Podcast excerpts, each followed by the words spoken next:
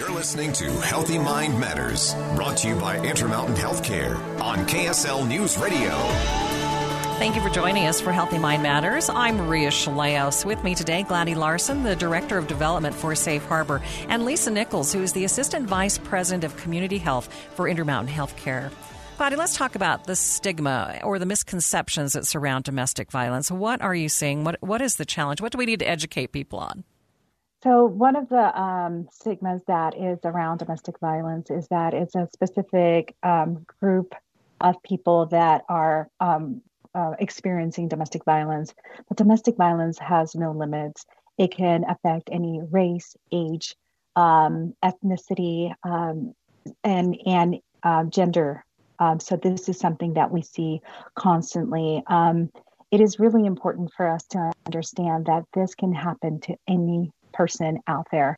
Uh, domestic violence is uh, in our society and it affects a lot of um, our economy. It affects um, it affects children. Um, most of all, they are definitely one of the um, the groups that are affected the most.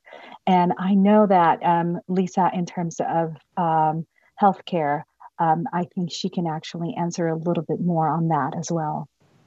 Yeah, we know, uh, you know, there there has been a lot of evaluation and study, and we know that children who uh, come from households where they've experienced violence or seen violence, it can be as harmful to see violence as experience violence. Uh, actually, have you know multitudes of problems as children, from you know depression and anxiety, and um, and and into adulthood. And it, it might be surprising, but is is also accurate that they have much higher likelihood of chronic illnesses like diabetes. Um, and, and, so this trauma really uh, affects people's physical and emotional health very long term. Claudia, what are some of the ways uh, the community in general can help? Um, we are um, our stoptheviolenceutah.org. Our main um, our main focus was to just bring awareness and a call of action to, to end the um, violence in Utah. I think the easiest way for the for the community to help is to reach out, go to stoptheviolenceutah.org, look at the resources, and reach out to local agencies. Right now, the uh, pandemic has done a number of um, we, we have a lot of resources that are available, but we do need the help in terms of donation and in terms of volunteering.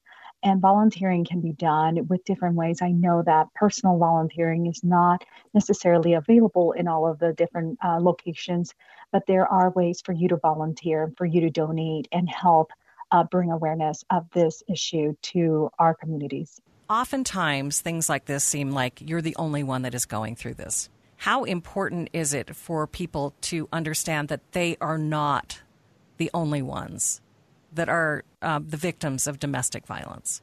It's invisible, right?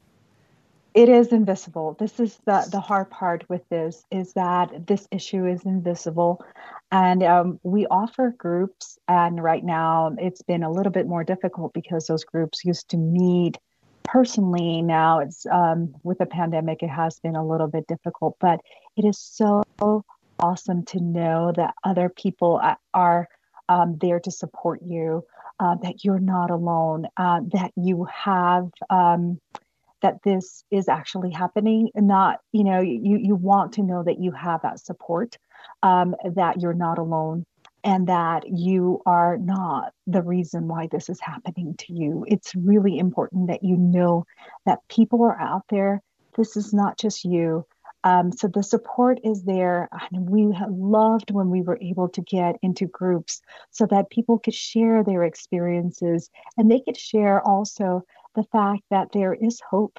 Um, there are so many people, uh, Maria, that have been through domestic violence and are now uh, just um, leading an amazing life. There is hope for everyone out there. We do not need to uh, look at this as just a, a, a bad experience and a negative uh, uh, experience. I think Lisa mentioned that sometimes, as a community member or as a friend or as a family member, we we feel like we are hopeless. We cannot help, but there is hope. Just reach out. There, um, we are here to help. There is a committed community effort against all of the sister agencies across the state, first responders, law enforcement. We are all in this together. And this is what we're saying when we um, meet this campaign. By ourselves, we can't do it, but together we can make a difference. Lisa, tell folks about the resources that are available. How do they reach out and get help? Yeah, thank you. And I would just uh, punctuate. Uh, you know, uh, we are we're a health system, and we care about this, but it takes a continuum. And so glad to be part of the Stop the Violence campaign. Um, I'm going to turn to Gladdy actually to to name the link and the uh, the websites. Sure.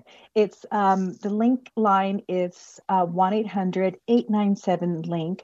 So that's 1 800 897 5465 and stoptheviolenceutah.org is where you can look at all our campaign, the resources, and we just had a walk uh, last week and we were able to just meet with a lot of the community members. So we thank you for your support and please reach out to see if there's anyone that may need that support.